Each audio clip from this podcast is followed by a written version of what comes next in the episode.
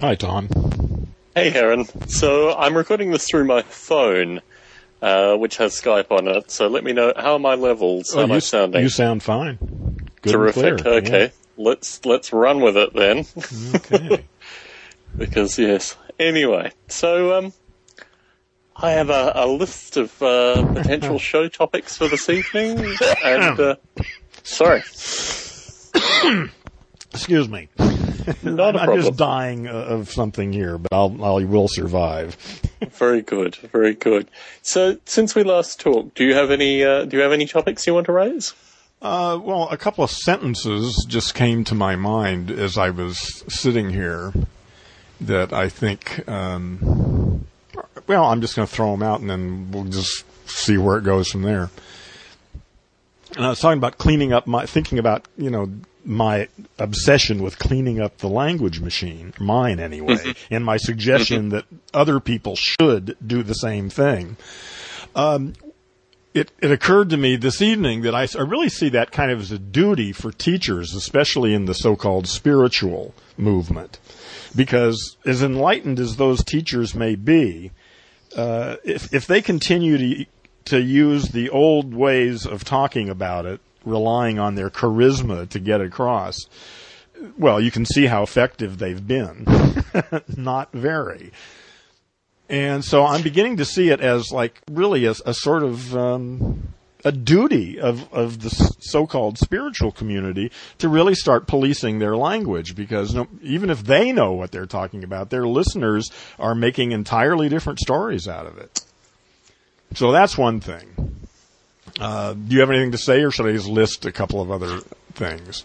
Well, again, I think this is the other distinction. I mean, you were talking about things that you consider yourself to be important, but to try and convey that to, I guess, what you're talking about as a spiritual teacher here is a very interesting movement from your own justification to some external justification that you then need to use to describe to someone else. And I think the the difficulty really, I was I was listening to um, your talk with Susanna recently, Oh yeah, And the whole delight, notion- the whole notion that you are um, you are a teacher to some and a person to others. Yeah, it's it's think the- confusing. Yeah, it confuses me.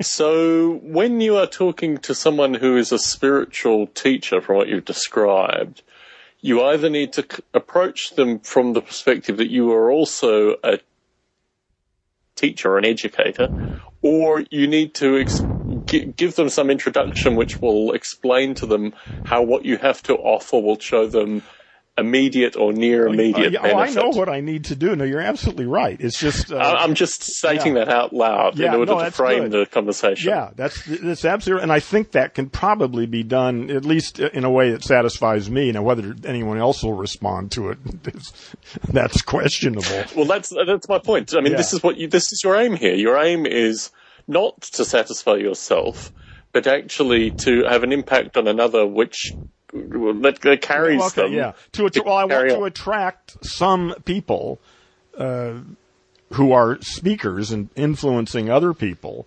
to uh, pay attention to some some of these things in language. Yeah, you're right.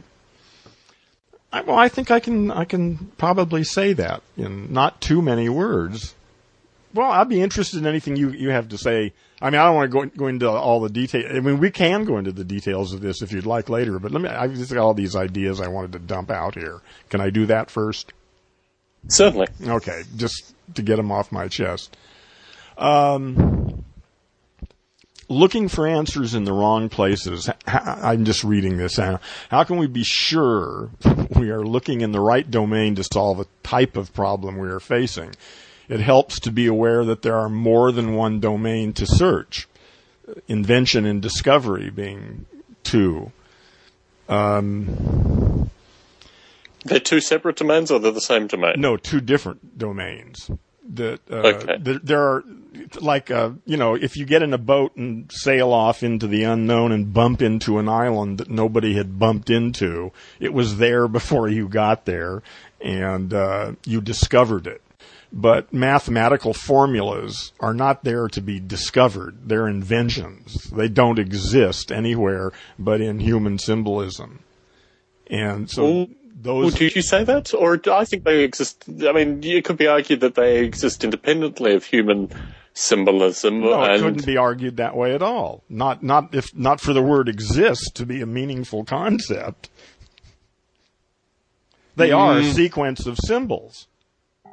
And without those symbol domains, there is nothing. Mm, I don't think well, that's. outside. uh, well, I mean, there there is more, but that's what I'm saying. It's not the same domain that that island was in.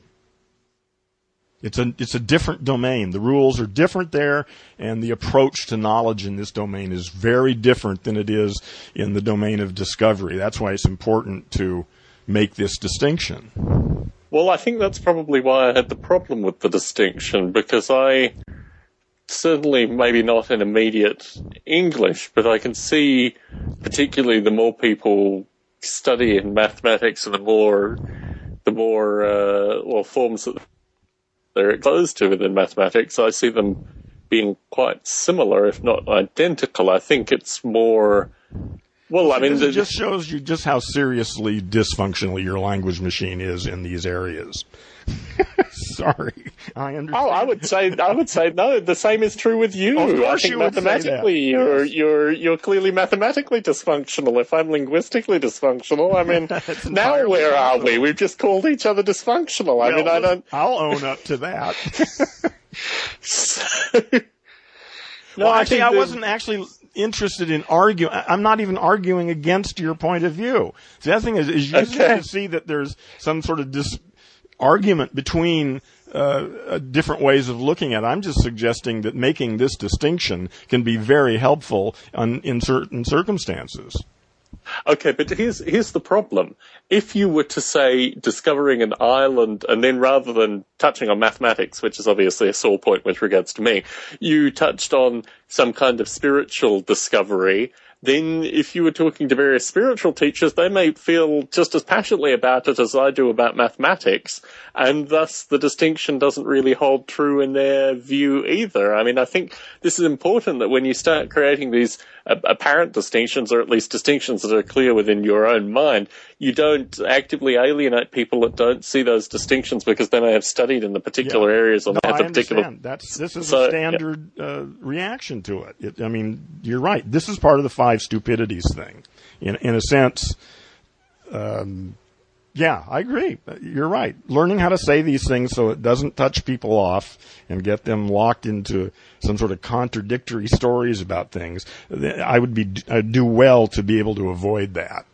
Yes. So maybe okay. So rather than putting out distinctions initially associated with things that you see as being different, let's move on from Wait, that wait, wait, point let me no, of no, for, no, let me let me say something first of all. You're you're assuming that these things, these ideas I'm throwing out, are, are things that I've actually thought out. These are just some words I wrote down before I came on here uh, that I think are interesting and and, Okay. and worthy of some exploration. But I certainly don't. I mean, I think this is really an important distinction and and a useful one and but exactly what I'm going to do with that, I haven't got a clue. I don't even care. I just thought it was an interesting distinction. So when a child discovers its belly button versus, say, an a- an explorer discovering an island, these are still unique and novel. Um, well, you can you can usually find cases that that you know that are ambiguous, but um, Yeah. I, Anyway, moving on from this point, Okay, yeah, yeah. Like I said, we can come back to it. what you've written down. Oh, yeah. Okay, I'm tr- and I'm. Uh, you've probably been getting the same thing I've been getting for the last six months, I guess. Or I don't know. Maybe you never look at your spam, but I look at my spam occasionally, and some of it gets through the filter. And I'm and I'm getting all these things from people who have seen my profile. have, you been, have you been getting these? I, I got an email about nine asking to explain uh, how I could see 9/11 occurring through jet fuel, but that was from my discussion with KMO. Yeah. That's the So you, only, you- and that wasn't even spam. That was from a musician in, in Okay, so Berkeley, you- you don't- you So don't ever Oakland, spam. California, rather. so you never see spam. I I'm a, I'm in the interesting position where I'm not even clear if the email that I'm supposed to receive is spam or not. I mean, I think basically my threshold for spam is I get a lot of Arabic spam. I get a lot of what looks like possibly some Eastern European language Yeah. and a lot of Russian spam. Oh, yeah, So I I have clearly yeah. confused the spam bots. Of the other email that I receive, um, I don't know what what kind of spam are you Well, receiving, no, Aaron? this, well, this it's just this one particular kind. I mean, I, I get twenty a day from different people. Well, I'll read Mm-hmm. you, I'll read you this one because it's it's really good. Um, let me see. It's and her name. It's from a girl, of course, Mm-hmm. whose name is Victoria Stormy. and, That sounds like one of your prior guests. yeah, Continue, and, Aaron. and the subject is I saw your profile, Heron, and it's all Uh-huh. lowercase, good too. So I thought, oh, nice. you know, she didn't capitalize Uh-huh. it. And then it says, "Hi, I just saw your profile picture." It doesn't say where. Um, is it possible we get to know each other? Uh, blah blah blah. I'm 23 years old uh, and a very loving, caring, and honest girl. Please uh, mail me so that I can send you my pictures. I hope you like them. And then a couple more lines, and then there's Did I ask you to sign the photos? I got that spam recently No. that said, "I'm I'm your I'm one of your biggest fans. I've been following your po- podcasts for years. No, I this is uh, not, that's please." not spam. That's not what I mean. Spam is commercial. Oh, it is spam. No, I, I googled it. No, I googled it, and this is very definitely spam. This is identity theft spam. Ah, okay. So, but anyway, continue. Yeah. Well, anyway, it's just um, you know, but read and that. So that's the text of it. Mm-hmm. What what triggered me? I mean, normally I don't even read. Uh, I don't even read these things. For some reason, I wa- well, I saw Victoria Stormy, and I thought that's a good name. Let me read this one. you know.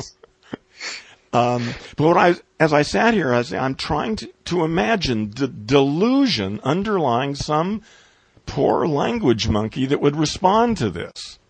I mean, somebody must be responding to this, or they wouldn't be doing it.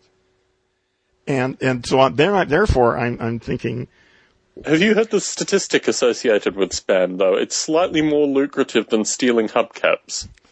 well, the fact that it's lucrative is all is astounding. Well, is stealing hubcaps lucrative?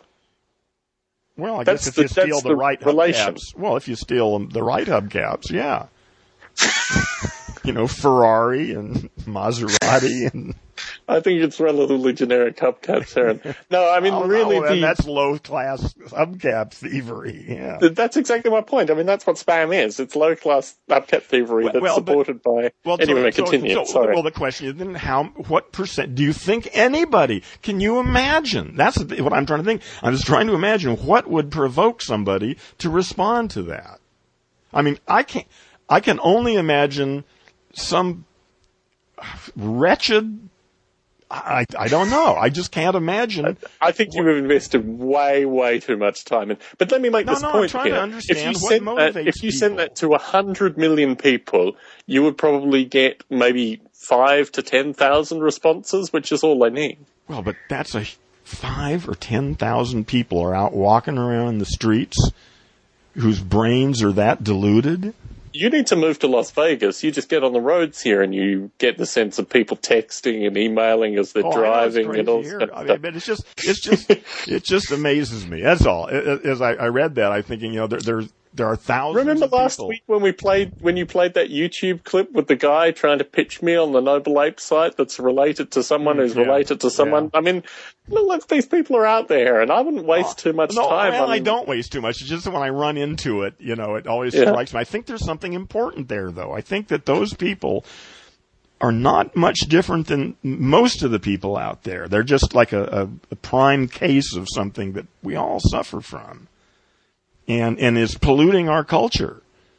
And uh, I it's think- easier to see no, I- in them than it is in the guys that go to work every day, at, you know, at the laundromat. Hmm. I think, well, I guess this is the whole notion that if you look at an autistic child, you can see the whole population fundamentally. I, I, I, I think that Yeah. that's slightly that slightly. I I would much rather look at working on something that would at least a solid digit number minority as opposed to a small fraction. And I think the reality is, if you look at a variety of crimes, I consider spam a crime. I think it's a Absolutely, crime. The yeah. fact that there is the fact that because are Crime um, against intelligence. no, I no, I think it's I think the fact that spam has not been listed as a crime and the fact that there are various industries like the leafleters of the US and what have you that actively lobby in in in Washington to stop spam from being an actual crime and the fact that the corporations, I mean occasionally Microsoft or these kind of corporations will go out after spammers, but the fact that it's a crime is firstly a cultural anomaly associated with this country because it sure as hell didn't exist to the extent that exists here in, in places like, well, a- a- anywhere else in the world. Really? Basically, aside from the US. Spam is a US cultural Well, phenomenon well, which good now to been know. broadcasted the world over electronically. I think it's a crime. I don't think we need to invest any time in this stuff. And really what you're looking at here are really the margins of society. Here. And Yeah. I don't got know. I, I can't see that there's anything. You were talking about getting information out to spiritual leaders, and No, somehow no, this is coming from the spam notion. So no, how do you? no, no, that Uh, it's all the same thing. no, it's not. No, that had nothing Okay. to do with the spam thing. Okay. That was just no. I had like three or four ideas that just popped into my head while I was doing some stuff here, and that's why I wrote them down. So, so I Okay. decided to throw them out. Apparently, it's So the cultural leaders, the cultural, the, the the spiritual leader stuff. Let's go back to that because I think that was the start. Yeah.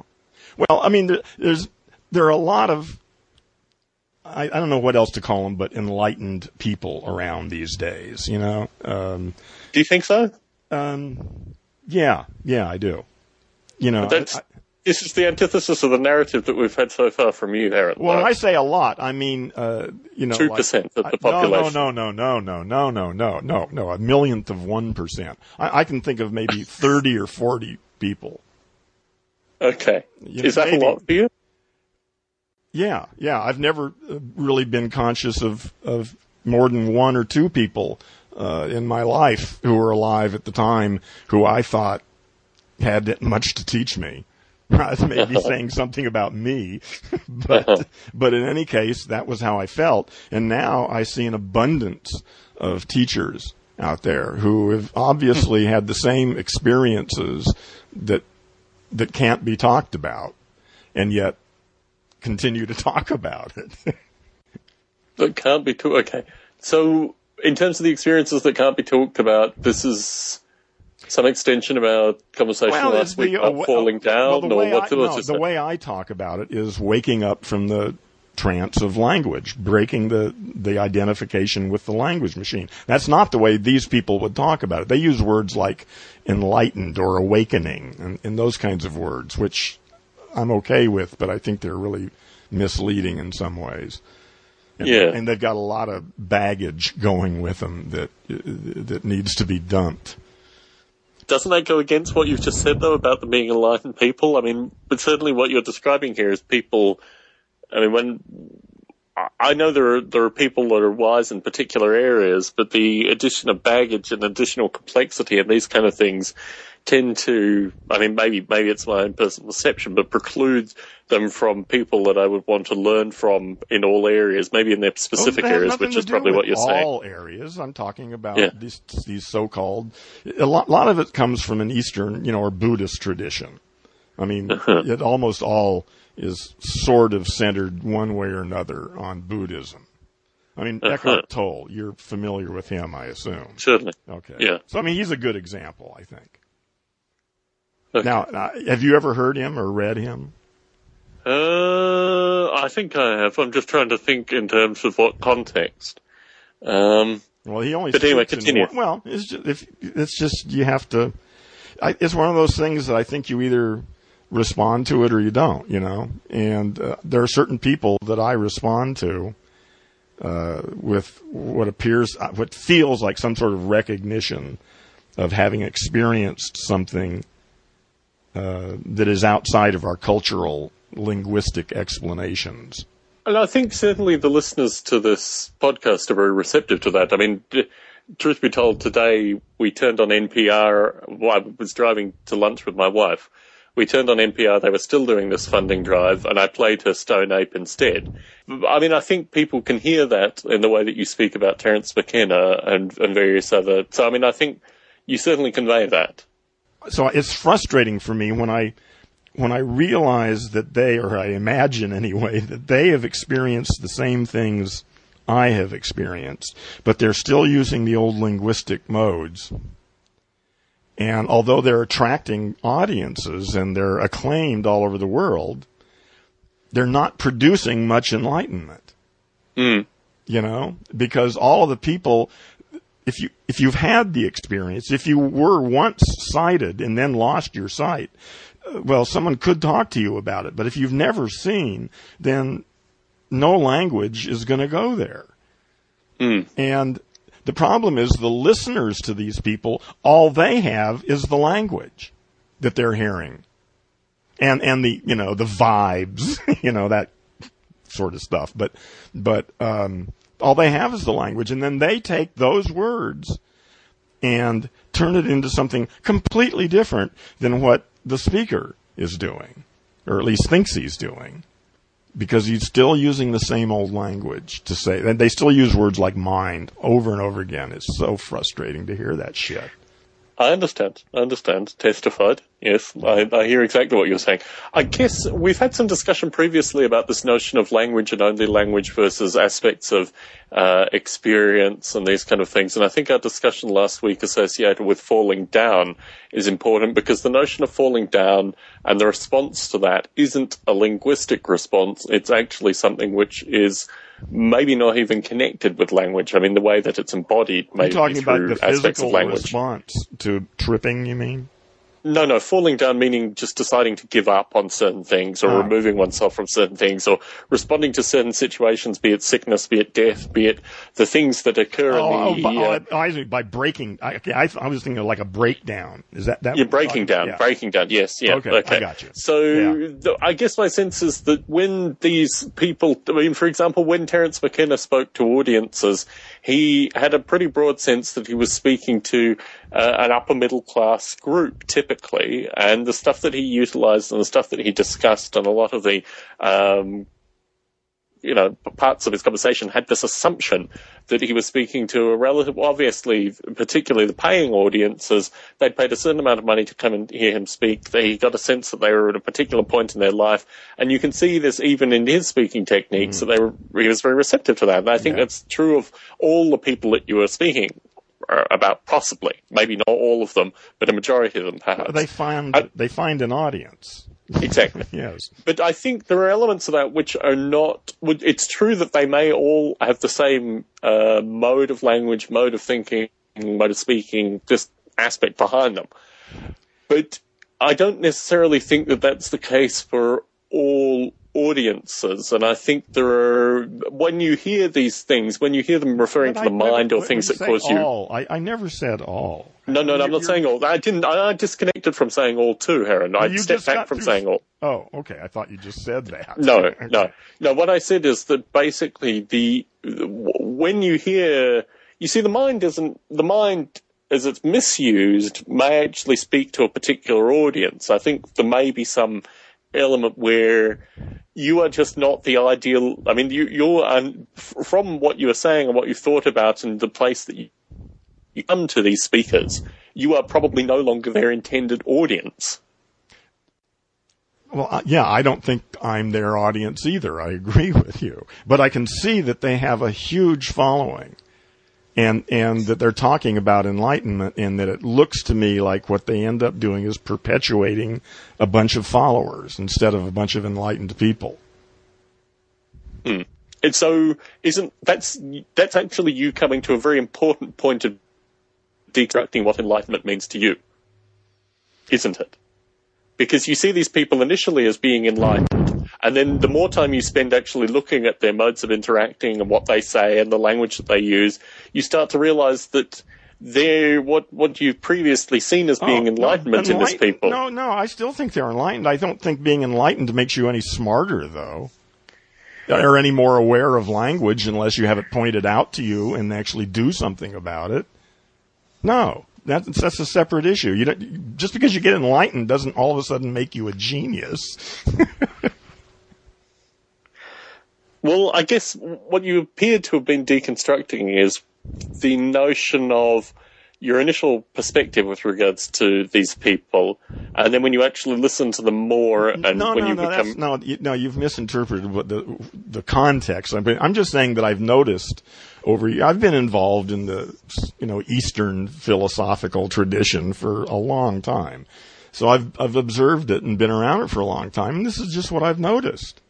I don't think it's out of. I don't think they're being evil and trying to build cults. And I mean, maybe maybe some people are, but I, I think that they uh, are comfortable talking in certain ways. They grew up talking in certain ways. They got enlightened, and they found the best language they could to talk about it from the tradition.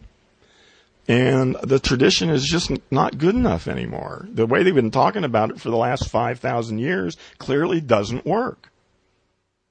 You know, if it worked, we'd have a planet full of enlightened beings, but we don't. Mm. Mm.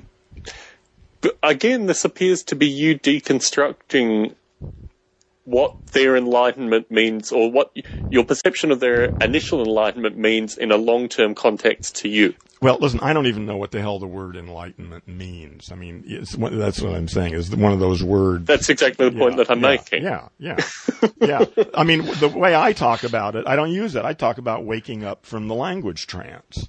Mm-hmm. but you say these enough. people are so heavily intoxicated in the language trance in terms of their ability and need to get followers through this language trance game that they seem Mm-hmm. to be playing that this is kind of causing you your own internal problems in in looking at them. I mean, you seem to see that there is a need for them to um, maybe become a student or maybe learn from aspects of I what don't care you're trying where to they give. learn it. Yeah, I think they could be more effective. I think they could see more people uh, waking up and saying thank you and going on about their lives. Mm. Yeah, I think they could be a lot more effective. Do you think these people are uh, inherently risk averse in that circumstance? Well, I though? think there's certainly uh, inertia involved in that. Uh, you know, and that's just sort of a natural part of systems. They got something that's working. Why screw around with it? They exactly. Lots of people. So did- you know, they got seminars and Yeah. retreats Exactly. in nice places. Yeah. Why the hell Yeah. would they fuck around with that? Exactly. So this is what you. This is this is the project. This is what you need to. You need to have something which will overcome that. Yes, I know. I have to have a, a coherent enough argument, a, seq- a string of language that will influence their language machine. It has to be so cogent and on target and terse that it'll cut through the bullshit and say what needs to be said. And I can't do that yet. Okay. But so I that's the I'm, but, I, project. but I'm working on it, though. I mean, that's what I've been working on for years. Really, I would I would think that you know one or two really good sentences at the right time could change the course of history. You know, I mean, they have. I mean, that that certainly ha- is, is true. Hmm. Yes, I guess when I think of Winston Churchill in particular in that regard, he said a lot of sentences. Yeah, so it is true that one or two sentences at the right point can change human history, but you need to say a lot of sentences and then yeah, mysteriously yeah, those yeah, sentences yeah. will and be they found. need to be you know? recorded, and somebody has to propagate them, and all sorts of things. Certainly. Well, we're already doing that, Heron. Well, that's exactly it. Who knows? we may have already said it. but We don't know. Yes, right. that we've said it. Only historians will look back and say, see, there's the first time they actually said that. You know, there it is. They didn't even have a clue what the hell they were talking about. Hmm. So, yes, So I I guess, guess, I'm. Oh yeah, one more thing about your, your the word you use, heronisms, Mm-hmm. and I want to say that I object to that because Oh, I love it. I know you do. I know you do, but you use it as a sort of dismissive, and I I Oh. agree that there are certainly phrases that I use over and over again in all sorts of situations, but I don't use them, you know, lightly. I mean, When you get angry, you do. Well, when I no, use the term even- heronisms, No. when I use the term heron, in my defense, Heron, when I use the term heronisms, it is because you start a trance, a, a, a linguistic trance, Ah, yes, where you start layering these things on in order to, Yes. at a point where I think probably pausing for understanding is probably what I would suggest is that you let me go with it for a while. But it seems to, I don't know. Well, I I know. when- Listen, I let you go on with your stories for minutes on end. yes, it is true. It is true. So I think- please uh, get assume that just because you may not know where I'm going, and, and that I may not know where I'm going, that the universe might actually take it someplace interesting. And if it's, But it's those damn stupid language monkeys, Heron. They just don't get it. I mean, you know, that's Well, why that's we shouldn't even problem. engage with them. Well, uh, that's it's, all right. Exactly. This is this is the whole. This is the Heronism narrative. It's a pushback. It's a linguistic pushback that you use not to explore something. So No, I if, am exploring. I just don't think I'm there yet. I think I have work to do. I don't think I'm in a position to market anything right now.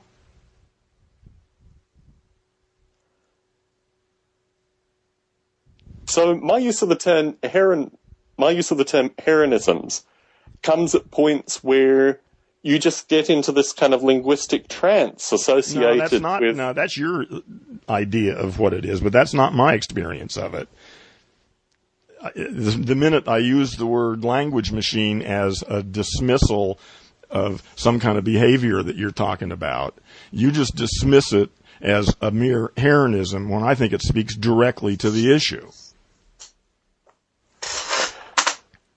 Well, but it's used for you, but you use it to dismiss the whole notion of the language monkey and the language machine and the fact that 99.999% of the population isn't worth interacting with because they're just language Oh, yeah, monkeys and this, yeah, yeah. this element is just dismissive. Yeah, it is. That's that's probably not necessary, but it's part of. So when you start with that, Yeah. Exactly. But when you start with that, it just hmm. continues and it continues, and there's no actual learning that I can see coming through Oh, that. I It may see. be something Yeah, where you need because- to come to a point of resolution, I got it. but you're just saying. Okay, I got it.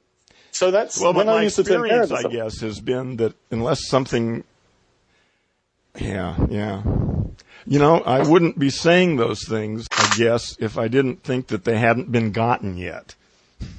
maybe that's, maybe that's it. Yeah, I mean, I think you know, there's there's an interesting narrative that's coming through this in terms of the uh, there's an element of pain and almost anguish over the heronisms, and I think if I allow you to go through that catharsis, which it clearly is in your own mind, that you won't actually access the the pain and resolution component of the pain. So, I mean, if I choose to cut you off there, it's mainly because, from my perspective, I I don't I, I consider the notion of the heronism a luxury.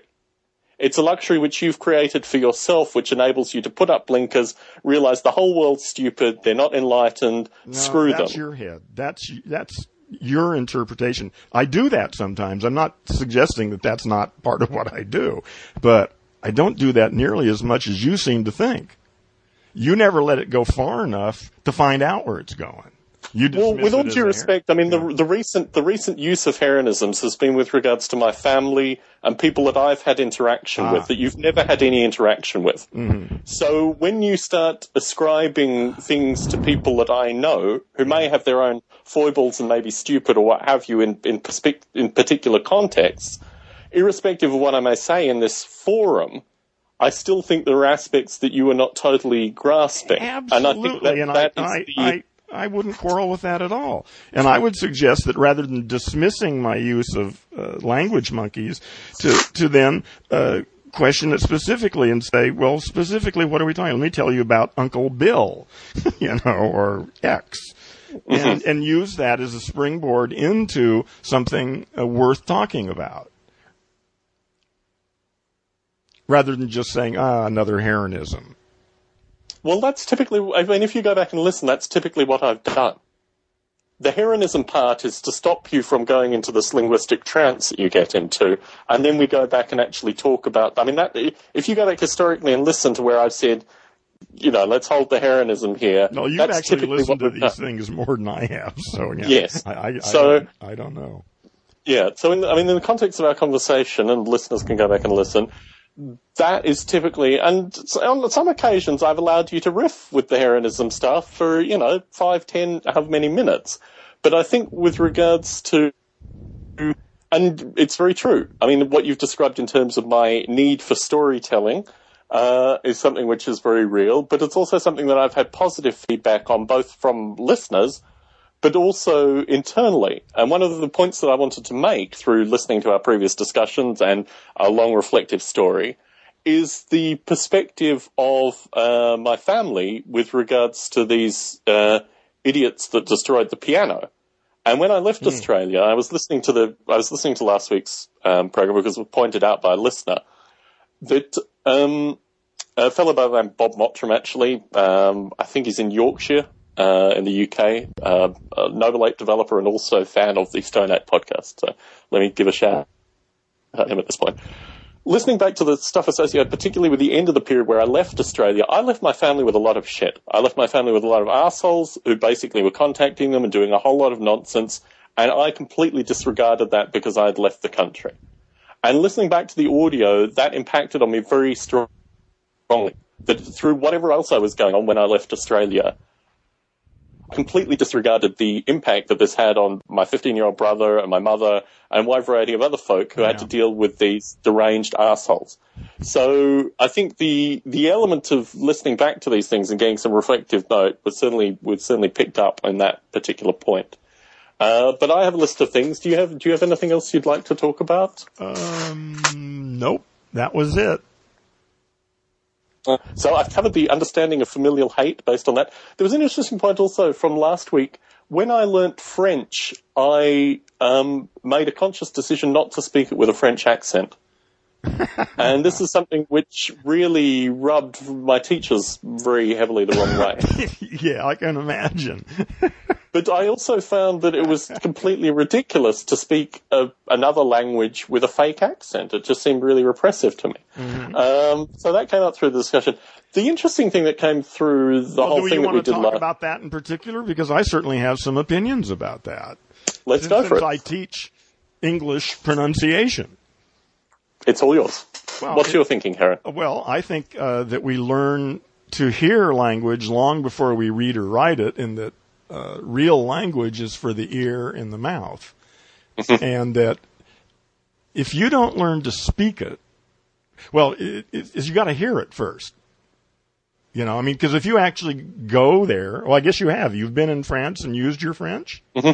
Mm-hmm. Okay, and you speak it uh, with no attempt at a at a French no attempt. And I use it in times of conflict and in times where basically I have to and they understand you okay, mm-hmm. no problem, and you understand mm-hmm. all of them. Well, then you're people have good. trouble understanding me here, Heron. Well, yeah, I, I mean, people have, that. but but if you can get by, but no, no, I'm saying that yeah. the the notion of do they have trouble understanding you? Uh, people have trouble understanding me in Australia. Everywhere yeah. I've lived, people have had trouble understanding me. Yeah. That's not to do with the way that you speak the language.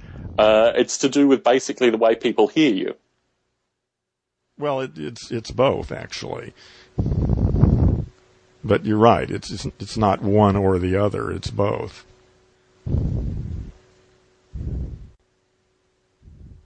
Anyway, continue.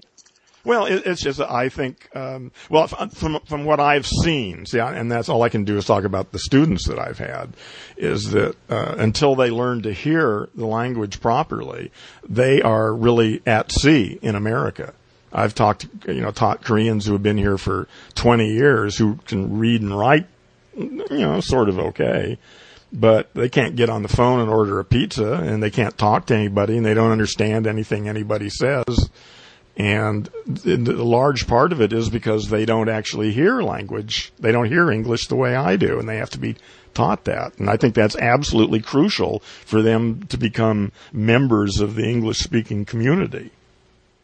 Mm. But you're not. But so you weren't interested in becoming a member of a linguistic community so much as learning French, to, right? I mean, you did you ever plan well, on moving to France and living there for? Well, let's explore. I mean, you need to explore, but let's let's. I want to I want to move back to the, this notion of Koreans moving to the US, learning to speak English, and then hearing the way English is spoken. Mm. Because that certainly hasn't been my experience traveling or coming here or I, I come from the English speaking community. And the issues associated with hearing and being heard with English, I pause, I talk slowly, I introduce the fact that I have an accent by typically having some greeting or something which indicates that I come from another place. And then I speak slowly, I make eye contact, I do a wide variety of things to try to emphasize the points that I'm saying. There is a group of people, irrespective of the world over, that will just panic as soon as they hear anything that is even slightly different Oh, yeah. than what they're expecting. Yeah. And those people, irrespective of how I speak, Yeah, there's nothing you can do about them. Exactly. Move on. Exactly. Exactly. That's my point. So I think there, yeah. there's a, there are a combination of things. My No, the problem of- is that Koreans have different hearing mechanisms, filters built into their brains. They cannot actually hear the difference between the word bin and the word bean. Mm-hmm. To them, that's the same sound. Because Mm-hmm. they're so close that in, in, in Korean, that distinction doesn't change the meaning of a word. So they just, in, so when they hear language, uh, their, their, their brain is parsing it differently. It, it's just, you know, it's not prime. Their their knowledge of the language is not in the air yet. It's only in reading and writing and words and stuff. Mm. And and they are hopeless, you know, until they learn to hear. Mm. And then they But I had the same problem learning Mandarin. I mean, I think the the nature of the way we hear as well is similarly flawed for other languages too. oh sure, it goes every So- way. Anybody learning a second language, yes, Mm. yeah, bec- especially Chinese, yes, that's Yeah. that's. I mean, yeah, that's got all sorts of dimensions that are Exactly. non non-existent in English. So yeah, that, that's real problem. Yeah.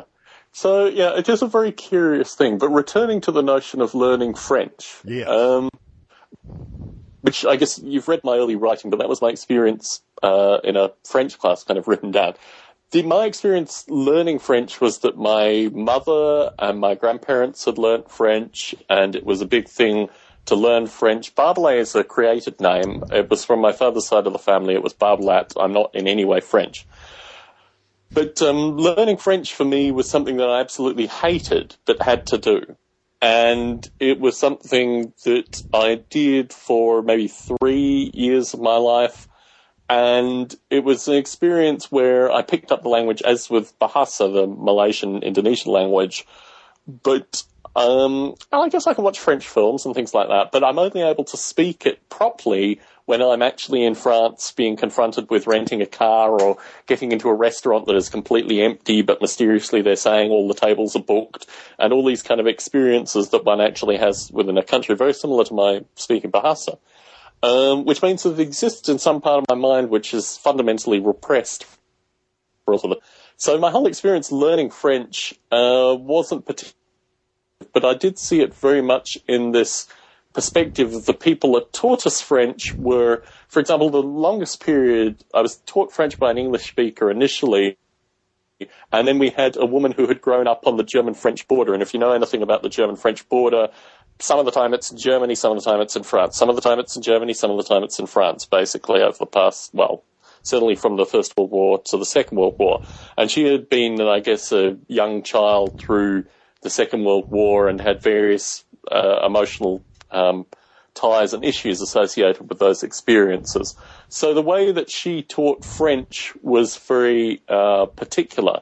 I had a lot of respect for the woman, but the notion that we had to embody her own neuroses associated with accental differences and all this kind of stuff just overwhelming for me at the time. Yeah, Um, so that was my learning of, of French. Uh, and I think, Well, I like the co- attitude. I mean, the idea of refusing to learn the accent, I think, is awesome. you know, in fact, can you say something for me? I, je Without m'appelle Tom. French? I mean, je m'appelle Tom. Oh, that sounds. Comme ci, that's, comme ça. uh, that's a lot more French sounding than I was expecting. Oh, I don't know. I mean, look, put me in a situation here and get me with, with my, I guess, what was she at the time? My fiance, you know, trying to get a rental car or when they refuse to serve her because she's an American and all the kind of crap that one experiences when one's in provincial France, and then I can really speak French with some passion. But um, no, it's one of these strange. And same with German, actually. I learned far less German, although I've, I've read German uh, since technical German and philosophical German. And I have exactly the same experience with German. Uh, slightly more stilted than my speaking of French. but yeah, anyway, so that was the that was the French accent thing. The main thing that came through um, our discussion last week was that um, I hadn't really talked. I think about what we do in very much in the public form, Heron. Um, so particularly with regards to the stuff associated with the family and the heronisms and things like that, I think about what we're doing here, not just two people talking, but also me talking to people that I know and people that I don't know and a wide variety of people that I have no control over. It's almost a kind of therapeutic Yeah, thing yeah. that we are doing here. And the thing that struck Listen, me I'm was I- aware of that, but I'm certainly not. I'm here. w- 100% with you. I honestly, I really, I understand. Yeah, you know, so uh, that's really a big difference because you've always got a part of you that's that's monitoring this uh, from a third, sort of distance. Which, yeah. yeah, And Okay. so the, there have been various emotional periods in my life that I don't necessarily want to touch on. And the period associated with the piano was a very big period in my life like that. It's not something that I talk about publicly. It's not something I really think about. And in doing our discussion last week and in listening back to it, I've realized that I have, and also because I'm finishing this 1993 writing, that I can now start uh, analyzing a period of time in my life that I really don't talk about, and that was the time where I moved to the US initially. yeah, So going back this weekend, I went back and I collected together all, well, I couldn't find all the emails that I'd sent, but I found seven months worth of emails that I sent over that period. And through Lulu, the company that I've used to do all the self-publishing demo stuff so far, I got that printed. It comes to uh, 1150 pages worth of text that I wrote in a seven month period. Yeah. It was really phenomenal. Yeah. I basically existed through email and brief meetings and more email and brief meetings. yeah, But this is a huge, um, this is a period of time which ultimately is to do with uh, fear, survival, um, and a wide variety of kind of super psyche characters, um, you know, like raw id characters that kind of play out through this period. And I was thinking about how I would even consider, I mean, the aim is to write this in a fictional novel, which is, is the project, basically. But I really need to go through this material with a fine tooth comb to work out what I can cover. And I did this when I was 17 with the 1993 writing. I very much thought about there were a number of topics that I couldn't cover in that writing that I completely avoided. There were fictionalized topics, there were various interactions and things that went on through that period which I removed, both from the Elan's writing and also the prior writing. And I think I came to a point through even listening to the discussion associated with these people on the piano that I realized that I'd come to a point in my life where I could actually focus on this. I don't have any academic writing in the near future as well. So, um, as we've described, I'm a relatively driven individual. I kind of assemble all this text together. It's winging its way to me currently. I have it in two volumes, one 700 odd pages, one 400 pages. I also have all the emails I sent for probably three years prior. There are only gaps in the US because I had various computer failures and I thought I'd saved the email. So I think I have enough material actually to generate quite an interesting and engaging uh, fictional book covering this period, probably with some really strong, uh, well, some really strong analysis and this kind of stuff. So that project has really come from our our conversation last week, and I'd certainly like to thank you for the ability to go through with kind of cathartic process Yeah. uh, associated with that period. Yeah. Because I think what will come out of this, and you, I mean, we've talked about keeping pace or at least identifying it, and maybe the continued project is while I work through this stuff, maybe you can walk through some of your stuff, and we can kind of um, use a kind of sparring partner metaphor uh, to work through all this stuff. And I think the ability to have components of this recorded and these kind of things will, will have benefit as well. So that was certainly um, the kind of work that I've done since our last recording, which was only last Thursday. So I mean, really, we're only talking about Yeah. four or five days. But I think certainly actively kind of talking about there are there are still areas which I think are are going to be interesting to explore. And the point that I made is that my wife is the only kind of connecting person from that period. I do have probably half a dozen people I still communicate with occasionally, but my wife kind of came in towards the end of that period. And it's going to be interesting actually if she plays any role. I mean, I can cut it just just after I meet her, and Yeah. I think that could be quite a logical cut. Yeah, right. But yeah, there's a lot of stuff going on through this thing. But it, just to get the text out, very cathartic. I've got a, not all the primary documents, but I have a lot of the primary documents. I think it could become an interesting work of fiction. Hmm. Well, congratulations. So That's a good place to be in. I think so. I mean, I think the um, the, the parallels with the various stuff that's come out with WikiLeaks, and I we've already talked about my own particular views with regards to WikiLeaks. I think it's a lot of that's been reinforced through the recent stuff that's come out with Iraq. But the idea of just a vast amount of information that then has to be kind of gone through, partially redacted, and then uh, produced into something um, is certainly something that I'm, I'm thinking about very strongly currently. Uh, it is amazing, actually, the amount of text that I produced through that period. And it's really quite not necessarily upsetting. Well, I mean, I think it is. I think it's fundamentally upsetting that I produced so much stuff through that period, which hopefully in the future will be useful to someone. But Why, certainly, you, why would you find it unsettling? I don't. I don't understand that. Well, because it wasn't useful for me. I mean, it wasn't How- useful for me in the kind of know? near term. Well, I know because I, you I, know, I, would say that no, that, you, that I'd say that's not true. You did benefit from that. The act Well, of did, writing but- uh, yeah. changes you irrevocably. Well, this is writing to people. This is all. Li- these are all It literally still like. forces you to uh, to pick specific words, not course, just vague I agree, I ideas. You know, it forces you into Yeah. a way of thinking that has benefited you. Yeah, no, I concur. I concur. And we're recording this in my library, and there is not a room in the house that I feel more benefited in than in my library. so no, I, I can't disagree with you in this setting. Um, what I will say is that certainly my emotion and the experiences following that uh, reinforced to me that it wasn't immediately for my benefit, but I did actually, I mean, in terms of what I cultivated through that period of time for myself, in terms of Noble Ape, in terms of my own writing, all these kind of things, yes, uh, vastly a net positive. But in terms of the actual life experience, Oh yeah, yeah, yeah. I got you. I know. Yeah. You know, it wasn't fun. so-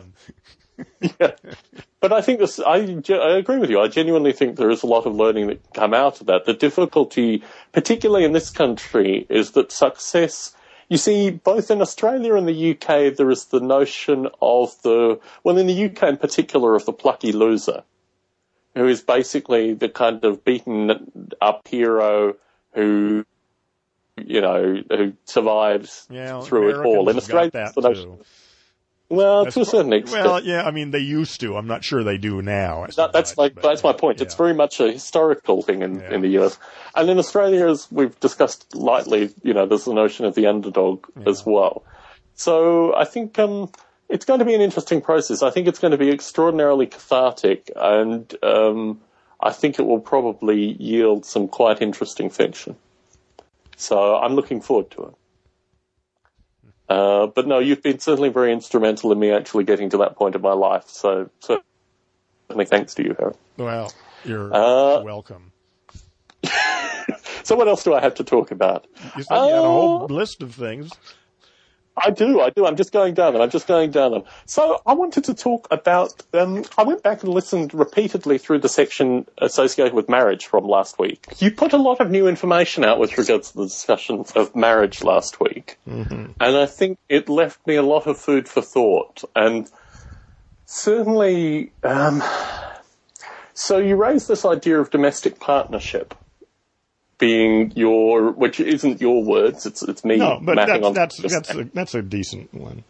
Yeah. so this notion that basically you're sympathetic to the fact in the future of you having a domestic partner. Or more, wouldn't not necessarily necessarily- just one. It could be multiple. Okay. Yeah. Well, maybe one's a starting point. Well, whatever. Maybe you know, I'm just saying, uh, let's not limit ourselves. So, uh, so there are various, there, I guess there are various visions associated with communal living and these kind of things. I mean, do you see yourself being, um, like I don't know, I don't know the, I, I don't know I how don't to really know either. I don't see myself being anyway.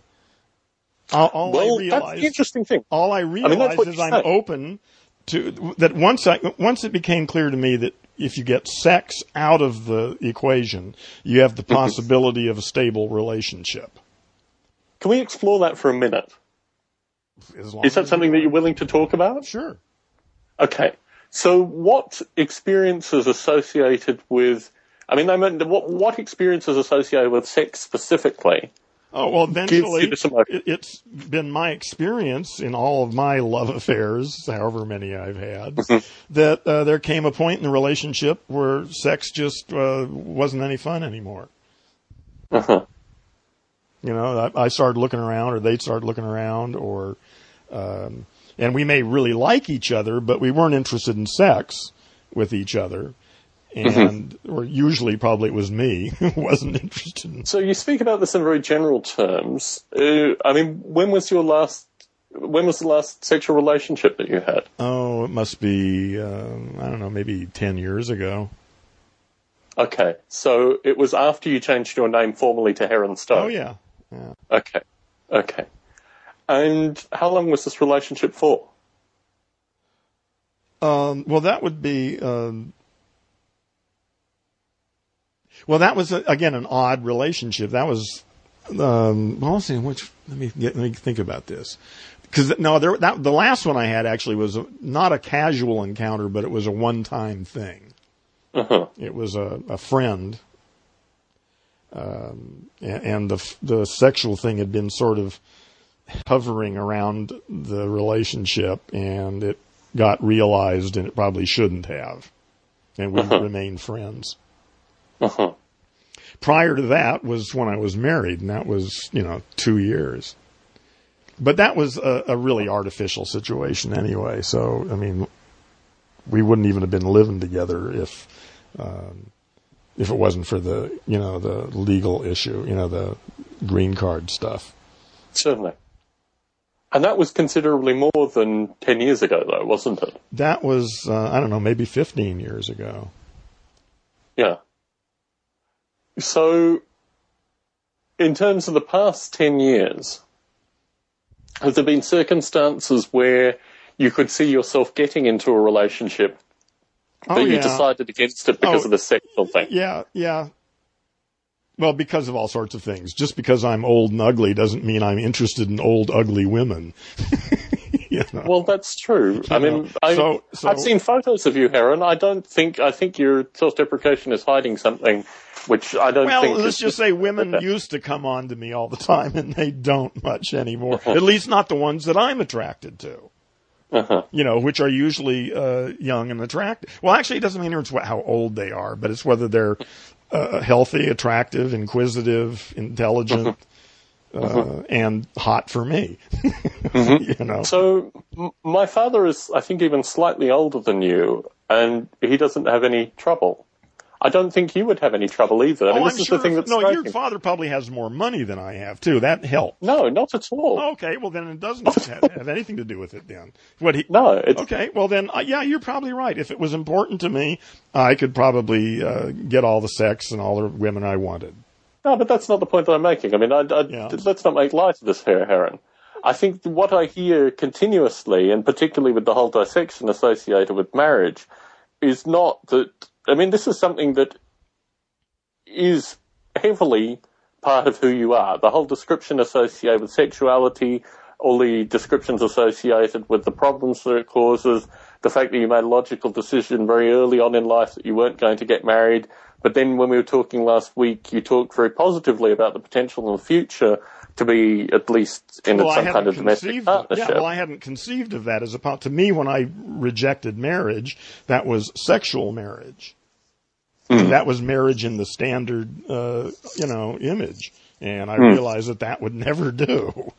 so your perspective of marriage, aside from your parents, has come from married friends that you've known. Well, What- what does- living in the world, you know. I your think it- perspective well, of thing marriage? is, I think uh, again, and I'm not trying to suggest that my way is the way everybody should live.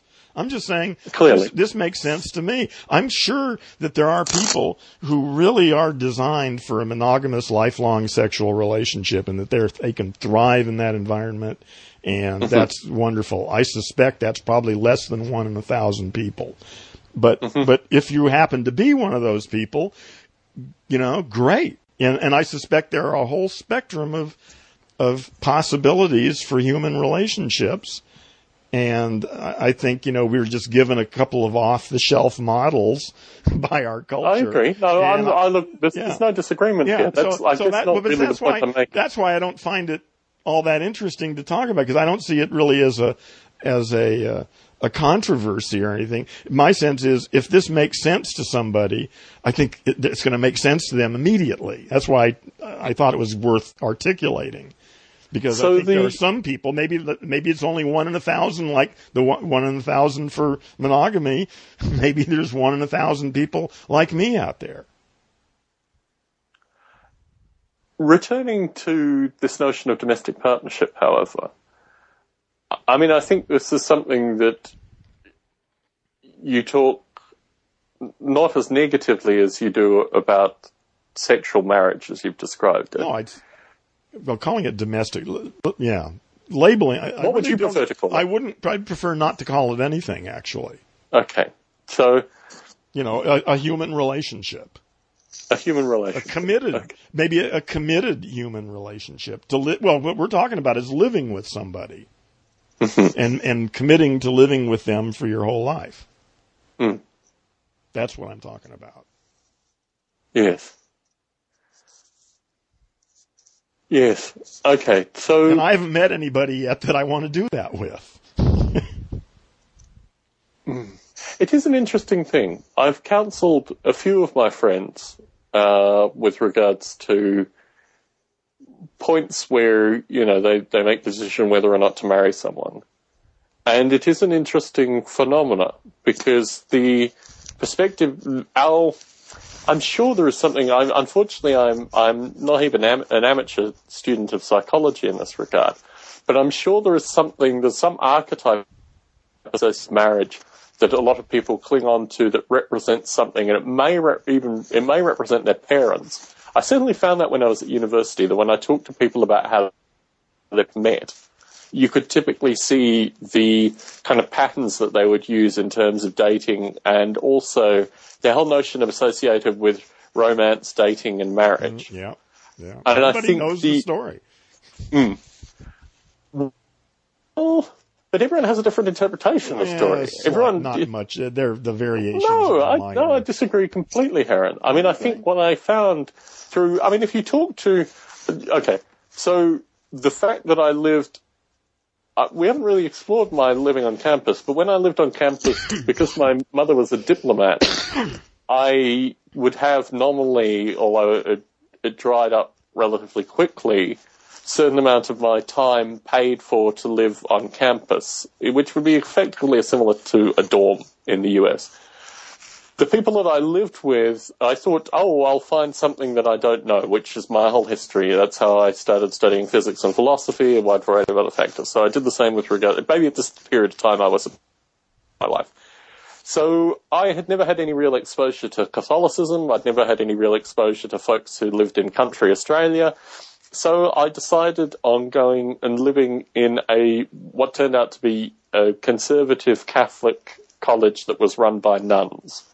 I lived there for two years of my life, and it's very difficult even me to talk about these experiences because I met some really strange language monkeys over that time, to use a um, a, a term that will not be used, um, and uh, very very curious psychologies and really quite fascinating. Now, see, there's terms- the book.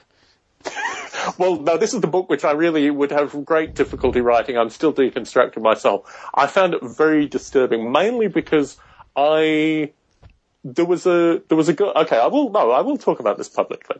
There was a girl who I spent a woman who I spent a lot of time with over that period, who had been profoundly sexually abused by her father, and she had And a you very strong. You were how? I was 18, 19 at the time right.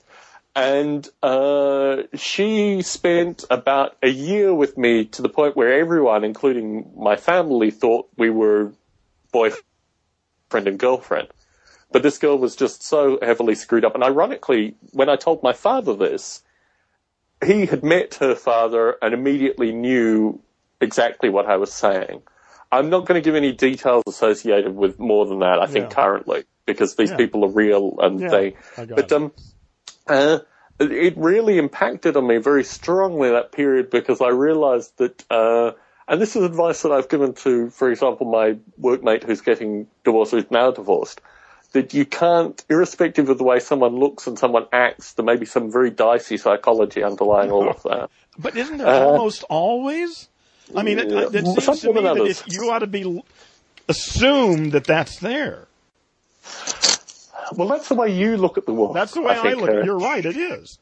And so far, I would say Well, but- that but it's proves a to be self- pretty accurate. It's, it's a But better- except it's. I mean, let's let's explore this a little bit more, Heron. It's it's pretty accurate if you don't actually go out there and interact. I mean, it's it becomes the kind of self truth if you don't actually go out there, give people occasionally the benefit of the doubt and Listen, interact. I- and I think what I haven't always been a hermit. I understand that. Uh, you know, I I have spent a fair amount of time in, in the world. Probably more time in the world than you have. Clearly, So uh, don't don't lay that thing on me. I'm not laying that thing on you, Heron. I'm not laying that thing on you. I will say, however, at the point you are currently and the way that you speak currently, I think uh, Well, I think that's a fair think- assessment. That that the vast majority of humans are sitting on top of a deep, uh, unconscious assumptions about all sorts of things that are contradictory and and that they just ignore because it makes them nervous to think about it and uh, and that that stuff is just under the surface of a great many people, certainly the majority of humans. I don't Well, the majority of South Californians. Let me just say that. But I mean, yeah, but okay. Um, irrespective, I think in terms of well, incest, which is basically what the, the terminology is, that that is a very different thing that impacts only a thankfully a small portion of Yeah. the population. Yeah. So I think there are various levels associated. Well, they're all yeah, yeah. I'm not suggesting that everybody is has equal trauma. yeah, true. So anyway, um, But I think most people are pathological, really. Hmm. You know, it's just under the way the, the way their world is, uh, you know, uh, structured, as none of those buttons get pushed, or at least not very often, and uh, and they usually can come back on track. But I think you take most people, and uh, you push the wrong buttons at the wrong time, and they're capable of damn near anything. Clearly. Clearly. That doesn't mean uh, that I guess I guess whilst Well, while when you're going to marry true- somebody, you're going to run into that. Too well, you see, I the, the point about it is that uh, all humans can be animals in particular circumstances, and that's actually. You see, sometimes that can also work to your benefit, Heron. Oh yes. I mean, I don't you're- think that that, if that, you're that truism it, is yeah, that that Yeah. can help each other work through that kind of stuff. It can be a great benefit. Absolutely. Yeah, yeah. The other thing is that the the notion of human fallibility and embracing the fallibility of humanity, I think, is also something which is important to acknowledge. I don't think you've rejected the fallibility of humanity. No, in I what accept you're it saying. exactly. No, that's exactly the point. It's there. Deal with it. You know, it's most Yeah. people go. in- You know, I, I think of this in the way I buy cars. Is that I, I go around and try and find everything that's wrong with a car, and then I buy the car that has the least wrong with it. And that way, I have nothing but pleasant surprises. Whereas people who go around and buy the car they like the most, then they go home and they all of a sudden start discovering little things that they don't like about it. Yes. You know? Well, I, I would agree that uh, in an approach to marriage, one needs to find the person with the least. Well, you need you need to keep you. You need to be need to conscious of what you're doing. But yes, You you, need to be very conscious of what yeah, you're doing. yeah, Yeah. and and if you're conscious of what you're doing, yeah, it, almost the rest is irrelevant.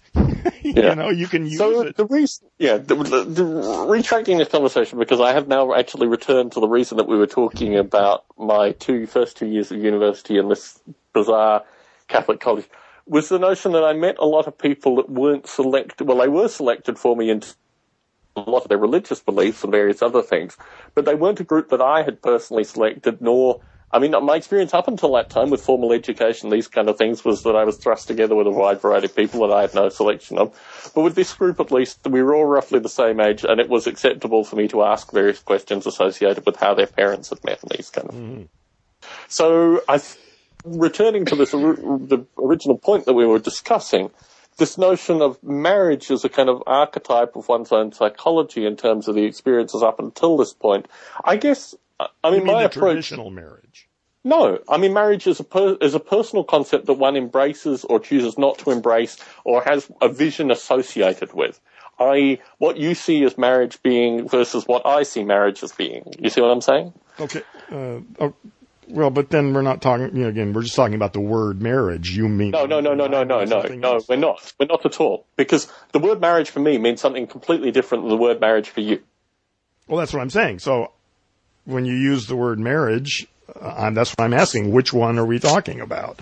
Well, we're exploring the word marriage for you because we've not touched on the word marriage. Okay, but I didn't use the word marriage. See, I don't care about the word marriage. Marriage to me brings in all sorts of legal issues and the state exactly, of California. But we talked about something else. We talked about the notion of, of unions human relationships. like human no, relationships. I, I talk about living with somebody for the rest in a committed relationship. Exactly, for the rest of your life. Yeah.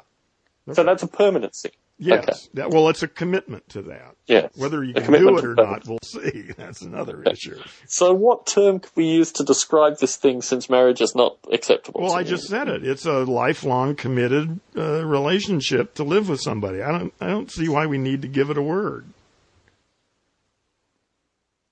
Okay. You know, so give it a word. I don't care if you want to give it a word. Marriage two Marriage uh, one is the traditional marriage. Marriage two is the, but I don't see this as marriage. I don't think the word marriage even comes close to, to being a reasonable word for this kind of relationship. It's like okay. the, the members of a monastery, the people who join a monastery. What kind of, what, how do you describe their relationship? Well, it's a monastic. Okay. I mean, monastic monastery. I think the word's there. Okay, well, maybe guess, that's it. It's a monastic relationship. Okay, a monastic relationship. So, I guess the thing that I caught through our discussion last week was the realization on your own part, which hadn't really come up until that point. When we first started talking about this, and also the degree of candor that you've given other people that you've talked past, the notion of this. I mean, you have occasionally said that in a non-sexual case, you could see yourself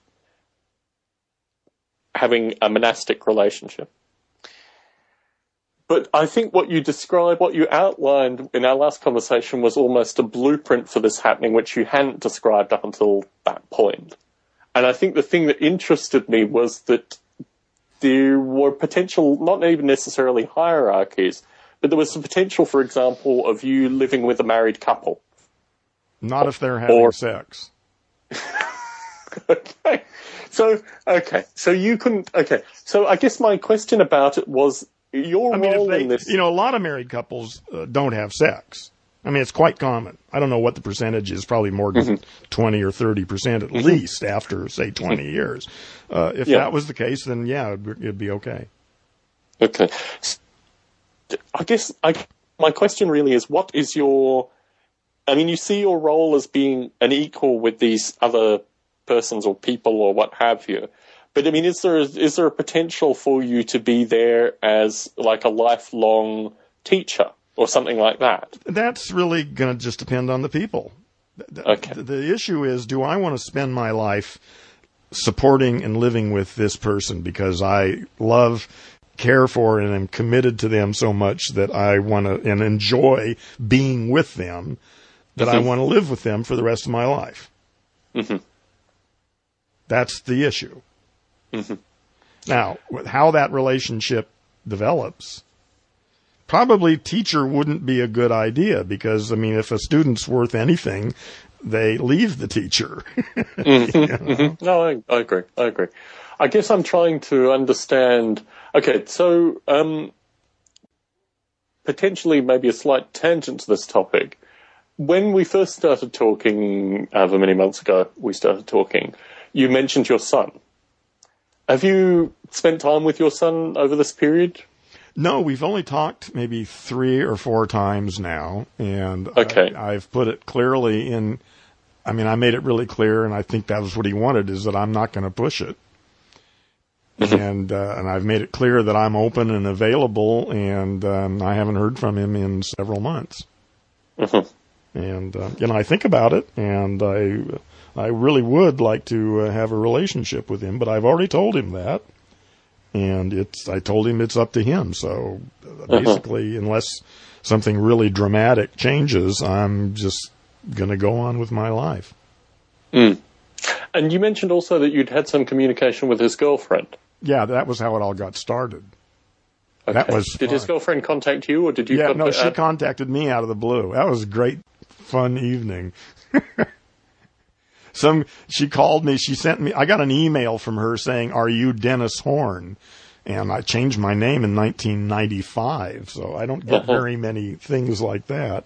So I said yes, and she said, "Oh, you know, you really changed my life." And she wouldn't tell me how, so I figured it was just somebody who'd heard me talking about language or something and just happened to, to really get it, you know, uh-huh. because I have gotten emails like that from people who have, uh-huh. you know, changed their life because they heard something on one of the podcasts, you know. So, you know, but she was very mysterious and wouldn't explain anything. She just and was she was very excited, and we talked on Skype for about an hour, and she finally uh, told me why I had changed her life because I was the father of her boyfriend. Mm.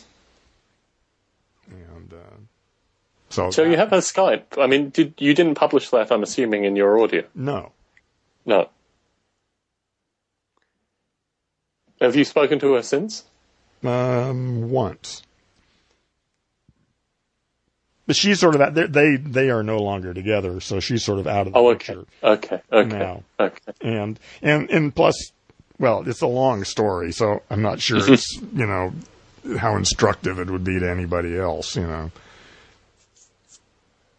Well, I mean, I have the time if you want to tell it. If you don't oh, want to well, tell no, it, we can move it, on. It just doesn't. I don't think there's anything of any value for somebody else to get from this story. I can get the catharsis of telling a good story, but you know, I don't think there's any lesson there for anybody to take. Well, I would have thought that about the whole notion of some idiots burning a piano, and it's had amazing catharsis in my And uh, I want to point out as well your response, I mean, the whole thing associated with last week, similarly tonight actually, because I have to get up really early tomorrow morning, but I'm very conscious of the stuff going on around me as well, which is exactly right. And you, you put it out very, very well when we last spoke that, uh, you know, I, th- there needs to be a certain degree of respect with regards to these, uh, these conversations. I mean, if you feel that there's benefit in you telling the story, by all means tell the story. Yeah, no, I don't see any benefit. It's just, I mean, it was just being self-indulgent. I mean, I like to tell stories, and and mm-hmm. and I could, you know, turn this into twenty minutes of, but uh, there's really nothing there. It's just a story, you know. Well, except I think, I mean, okay. I yeah. mean, if that's the way you feel. Well, well, it. well. What can I say? Um, she started the whole thing off. I had no knowledge that anyone was out there. I mean, I knew he was there. I, I, I had seen his Facebook page, but I wasn't going to make contact. How do you see someone's Facebook page, Eric? I knew his name. So you went looking for him? Yeah. So I knew who he was. I knew what he looked like. Yeah. But I hadn't made any contact with him. Uh huh is this the kind of thing where you think you'd annoy him if you got in contact with him again, or you've made a verbal no, that, no, I had never to? been in contact with him. That, that, that you have now, though. That's oh, my yeah. point. Oh, now, well, because now we've talked maybe, like I say, three or maybe four times, and um, he still has some emotional stuff to go through. I guess um, he's not ready to actually start a relationship you know, for, for whatever reason. And I've made it clear to him that I'm available to him anytime he wants to talk.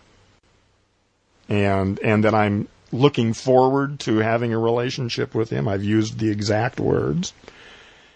And he said, Yes, I understand that. Thank you. And I haven't heard from him in two months. So I, um, I'm assuming he's not ready for this yet, which is probably right. I'm a, you know, I'm a troublemaker. Maybe, maybe he senses that he doesn't want a disruptive influence like me in his life right now. He's a pretty smart guy and a pretty intuitive guy, I think. And I think maybe that's, he's, maybe he's right. So, for folks, I mean, as I listen to this, hmm, I, I mean, I, I'm sympathetic to the notion of you being a troublemaker, Heron, but maybe not in the same way that you are. I, so, I have very distinct of- epistemological opinions about things that go deep, and he is a philosopher. He thinks about the same kinds of things, and um, he's young enough to be malleable. And I don't think it's up to me to go in and uh, try to ma- mally him, which is probably what I'd try to do. You know, to yeah, give him the benefit be... of my learning, you know. But you've already done that. I mean, you sent your. I've not seen your diaries. Yes, We've been no, talking yeah, yeah, for yeah, and I haven't heard anything. Not seen a word. And I've got no, no, and I don't even know if he's looked at it. I've well, that's exactly no, my point. But I mean, obviously, no, no, like I say, what I've done is is made it as clear to him as possible that I'm open to a relationship, and that if he wants a relationship, he's going to have to do it.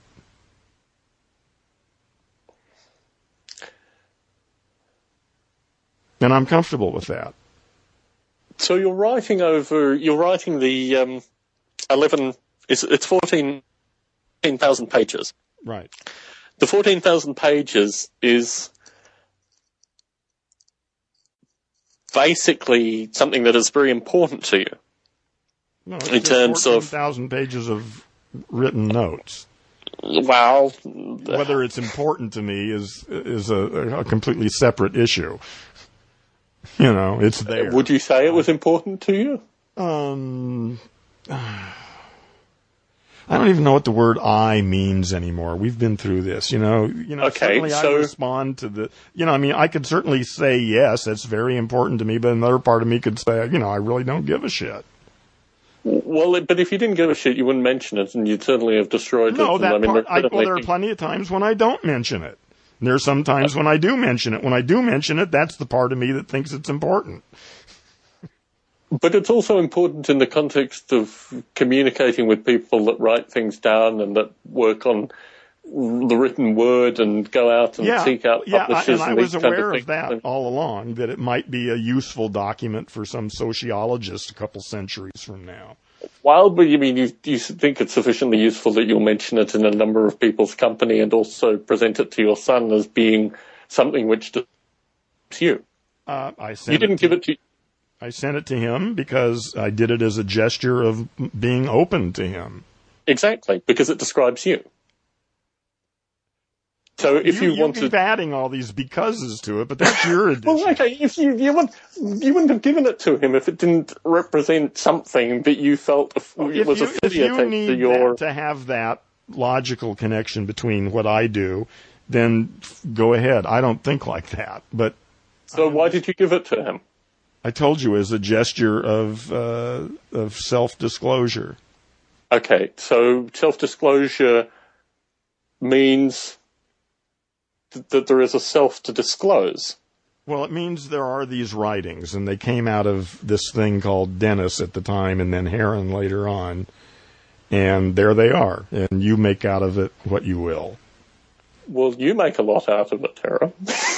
the notion that well, I am in it made more out this document. That, well, I mean, I, I, it just seems curious to me that you're saying that I am in some way twisting something that you have given your son as a representation of something, which is you. Well, again, you know, this con- concept curious. of identity is something that you know is not easy to talk about, and we haven't. I understand that. Um, I understand that. Um, but, uh, but I think uh, what you have done is you've presented your son something that you produced. I've I've presented my son that what? Something that with something that you have produced over a long Okay, yeah, period of you time. yeah, again, you, uh, yeah, again, it was produced by the hand of this thing that I'm in right now. exactly. So yes, if you want to use the word you to describe that, I'll accept that for, you know, sort of normal English usage. Yes. So, again, the purpose of passing it on to your son was something, wasn't it? I already explained that. Well, you explained it, and when I say it, you say, no, it's not that. No, I so I'm said, I said I did it as an, as a gesture of self-disclosure and a, a sort of opening move, um, for us to get to know one another, you know, to begin a Is relationship. it part of this idea of, is it part of this idea of, of Heron being a troublemaker? Hmm? No. You, you describe yourself as being very philosophically and intellectually driven, associated with particular ideas which can possibly be embodied in this writing. Possibly. Uh, well, it's a lot of it's in there. Good luck trying to weed it out. Well, that's but irrespective of that. I mean, Yeah. we've talked about this previously. I've said to you maybe it might be an idea to weed it out. well, And maybe, said but I, it it's not, not gonna, it's not gonna be me. Exactly. Which is in itself very curious. I mean, I think the way in which, I mean, for other reasons, I understand exactly this notion of self and problems of self and all this kind of stuff. Um, but I think what interests me is that you want something to come out of this, uh, whether whether it's the the the flesh or the writing. I want something to come out of my life. I want my life Exactly. to make a difference. Now, actually, it already has made more of a difference than I could have anticipated when I was younger, thinking about what I wanted to do with my life. So that's part of why I'm not quite so motivated in that I've already achieved more than I had hoped to. So, you know, I'm not all that driven to do something anymore. I mean, I am. I still want to uh, think I could do more, but I'm fairly comfortable where I am. So I don't have that driven quality to to become, you know, to push these ideas into something, you know, into some package. I mean, really, I do want to do that, but um, it, there's, you know, I'm not in any rush to do it, and I just, I just feel that it'll come in its proper time. I have work to do because I can't, I can't package it yet. So, you're leaving me with an interesting point here, Heron. Am because I, leaving could now? leave this.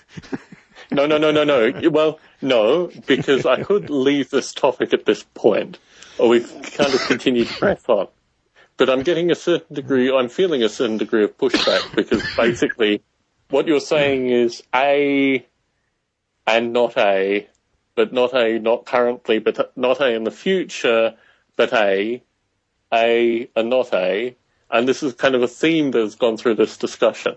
So I don't know whether I push it more or whether we just return to it at another date. Well, do what you want. I, I don't know. It's not. I mean, I couldn't follow what you just said. So if you could follow that, maybe you can. well, what you've said is, you, what you've said is, this writing is not me, but this writing represents me. But No, I didn't say any of that stuff. out, I didn't say any of those words. You're paraphrasing me. I said I wrote that stuff. yes, That's well, you didn't. Say, no, you know, you said I have problems with the word I. I'm not clear. This writing. Yeah, well, that's a separate. you- yeah, that's another issue. Yeah, So no, Heron. I mean, look, go back and re-listen to this because I've actually been, you know, taking pause and noting these things. Okay, go ahead. So there's, there are a whole lot of internal contradictions there, Heron. if you want to go back and revisit all it, right. please do. Let me make a statement then, just for, in simple English, even though I don't really approve of saying it this way. But for the purposes of this argument, I will say I wrote that stuff. Okay. All right, and so does that change anything? Well, that's the first part of a whole series of things that have kind of ebbed and flowed in this conversation. Uh-huh. But I mean, But does that I- I mean change your perspective? I mean, is that something you wanted me to say? That I wrote Well, that kind of stuff. 20, 20, 30 minutes ago, that would have been the point to say that. Okay, I but think I'm there's been a lot of it additional now. stuff since then. Okay. Okay. So I'm saying it now. I wrote that stuff. Even Right. though, I, I, like- like I say, I'm not quite sure what the word I refers to in that sentence. Okay. So, in this purpose, I think there's more that we could do, but quite frankly, I'd, I'd like to talk on another topic now, if that's okay. Okay, yeah, great. Okay.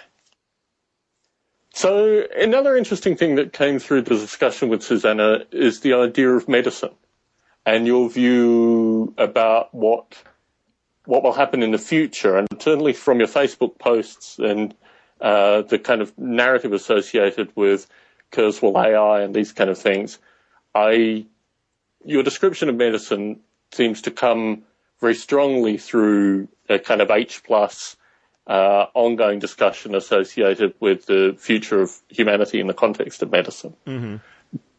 Do you want to kind of frame that a little bit better than I've been able to?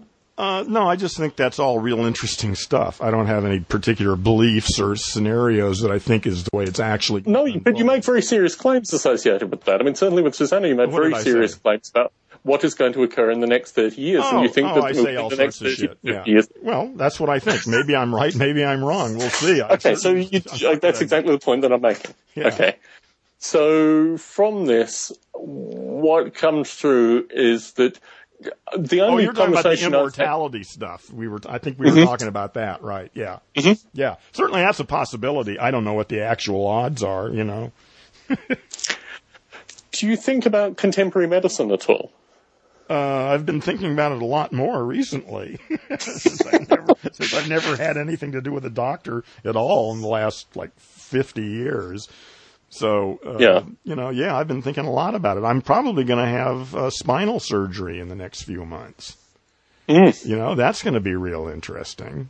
But the potential uh, is to actually solve all of my uh, back and vein problems.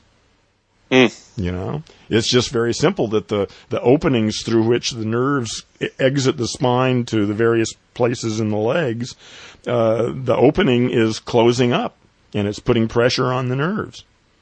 Mm. And they can simply go in and ream it out. Mm. You know, I mean, it's very delicate, but it's not rocket science. It's just go in and ream it out. Mm. But it would mean, I mean, that's heavy duty surgery.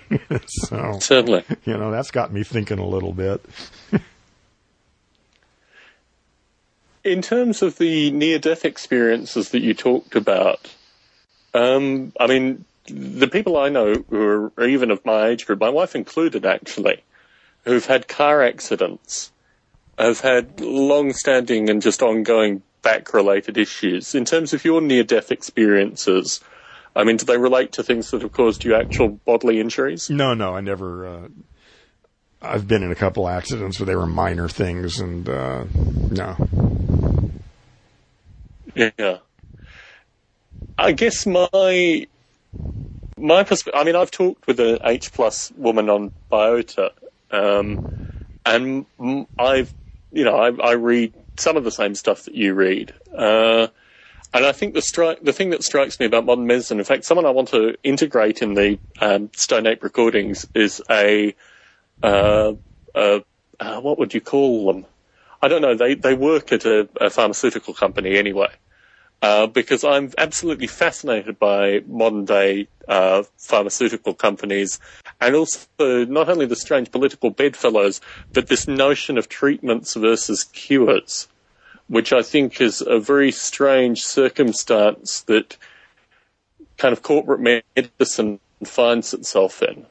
It is probably better to treat something and create. Uh, Well, you a don't want to cure it. Hell no, you don't, definitely don't want to That's exactly the point that I'm saying. Right, That's hell exactly you- the point that I'm saying. Just like that's why the gurus Yeah. don't want their students to get enlightened. Exactly. No, this is exactly the point that I'm making, and I think this is the thing that prof- I find profoundly disturbing, and also I'm interested in getting the underlying psychology. I have, but that's just isn't that You know, really just capitalism? I mean, that's what do you expect? You know, you put a bunch of language monkeys, sorry, in charge of a capitalist system, and then you're going to whine about the fact that they're ripping no, people I'm off not. No, no, no, no. Heron, Heron, Heron, Heron, Heron, Heron. our project here is to create the future. And the way that we create the future is by understanding how we can change Ah, whatever's going on ah, currently to ah. get where we want to be. that's well. It's not. It's not the about way. No, it's not about the way. It's about a way. Please, it's it's one Well- of the processes that would be helpful. There are a number of processes that don't require any knowledge of the butter or the caterpillar at all. You know, it's just there are many jobs here, and I have no quarrel with yours, but it's just uh, th- that. Yeah, analysis of the old system and why it doesn't work for me just seems like an utter waste of time. It's clear. We've had this discussion yeah, yeah I know, before. I know we have, I know, and uh, now we're having it again. I guess my concern is that if you don't, what what divides us from the others if we don't have some understanding? well, I mean, should we just sit I around and wait have- no, why, television why do you and I have to have the same understanding? Why can't we all work together? You have, you know, some. We can't all do everything. We have to pick. I understand that. part understand. And work on it. I'm not arguing that we should. I'm just arguing Oh, okay. that rather than us doing everything, maybe some of us should phylumate and find talking points associated with certain things. The one thing that I'm pretty clear on is that the future that makes itself can follow, you know, there are, there are points, distinct paradigm shifts and these kind of things, but I'm I'm against McKenna in that regard, which is actually quite curious. I think the frequency of paradigm shifts is actually slowing down, not speeding up. And I think this may actually go against your views as well. Yeah, I, I, I think it. Yeah, I don't. I think it's really small right now. I think, you know, like I say, it may be one less than two percent probably. So, Hmm. but I think uh, I think history is on my side. I think you will see that curve begin to take off over the next thirty to fifty years. I think it's. but that's exactly what I'm arguing against. Yeah, this I is know, this I is what I'm arguing against. I know that you are. Yeah, that. But see, I'm So- not interested in your arguments for the fact that you are, are against it. It's just irrelevant to me because I know that those are all true too. You know, it, it's not about either or. It's, it's not. There's nothing you can say that's going to change my opinion about about what I'm doing in that domain. You're you're you're giving me an explanation. This is like that discovery and uh, and invention domains. You're giving me an argument in another domain, and it just doesn't hold any water where I'm at. Uh, I wish well, I could say would- that more clearly. I'm sorry. It, it's yeah. I, I would agree, but I think the uh, the respect that one has for the ability to have disagreement doesn't mean that one stops the other from exploring. I mean, the Well, it depends on what the conversation is about. Then I guess, I guess the notion Yeah. is that um, I've come to a lot of things where I've had to do a lot of. Is this all you're saying? Is this all you're saying? Really, I don't need to know this. Is this all you're saying? And then it comes. Mm-hmm. And my concern is that if you have a, is this all you're saying? Right, I'm just not listening now. Then you miss out the actual learning that's required after the, uh, That's, you know, whatever that's is going on. entirely possible. I will own that that is entirely possible. But my experience in life has been that I'm usually right. Uh, but of course, Well, because it's self, I? it's Yeah. self-selecting. Yes, of I course it's it is. But then, but that's but then that's kind of obviously true for all of us, then, isn't it? No, because what you do is if you move, if you, if you, if you allow a threshold which you've cultivated and are going to maintain, then you will find yourself being always right. But this is the same thing that creates ideas like xenophobia and a wide variety No, of other the thing things. is, if I you don't remain expose- open to. no, Listen, the, listen, I've given you a lot more leeway in the past than I'm giving you now, because I haven't heard your, your stories yet. I've heard them now. Okay, so I'm beginning to get to have a different relationship to, to, to what we had. So don't tell me I'm not open because I am. I do listen to people for a long time and let them say whatever the hell they want to say. So, you know, I have conversations all the time with people and, and I don't have any problem with that. Um, So we were talking about medicine, Heron. We were talking about treatment versus cure, which is hmm. something that you agree that's with a me on. linguistic problem. That's not a medical, but that's, that's linguistics. anyway, moving from moving from that, the point that I was making is that I think there are there are ideas, there is a, a perspective which could m- motivate potentially a way of changing things, which you say that again. Say it again, please.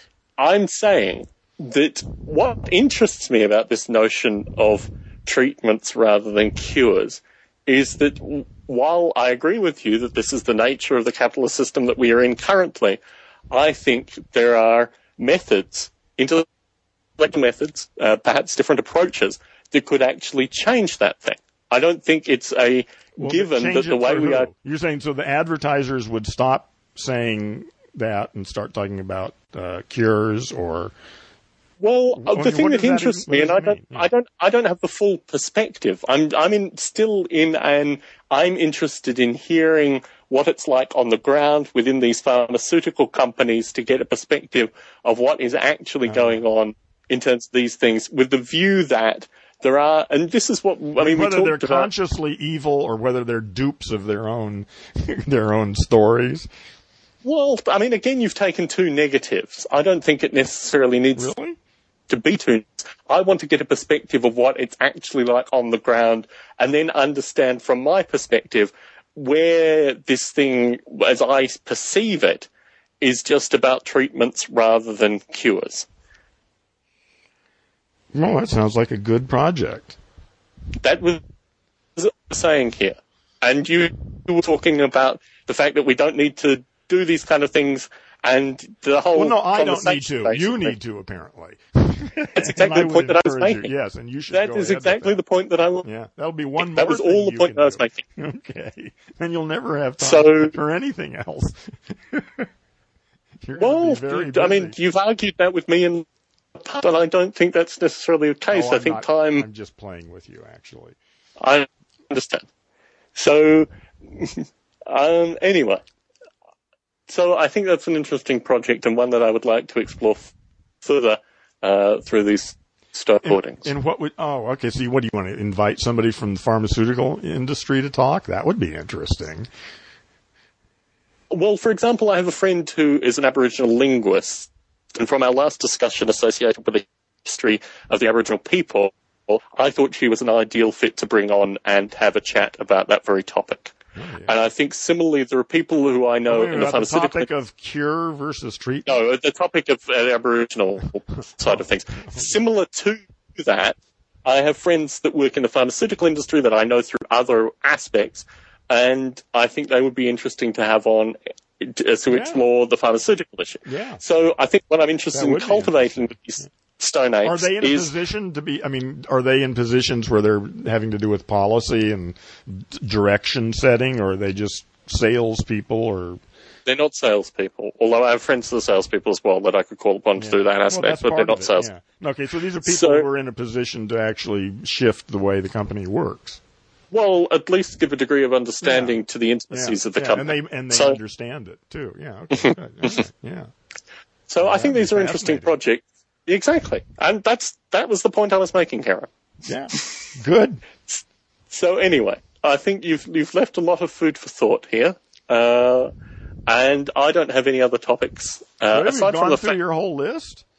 No, no, there were a few that uh, there were a few that I just thought. I mean, the the nature. I I saw a statistic that two billion dollars of political money was put into old media in this uh, election cycle, uh, yeah. which was just a follow up from what we were talking yeah, about. Yeah. Uh, I wanted to talk a little bit more about bad experiences relating to sexuality, but I think after the marriage discussion, there's a lot of additional stuff, and I didn't really think that that was applicable. Ah, see, but the where you got the idea about bad experiences related to sexuality is beyond me because that that is your invention.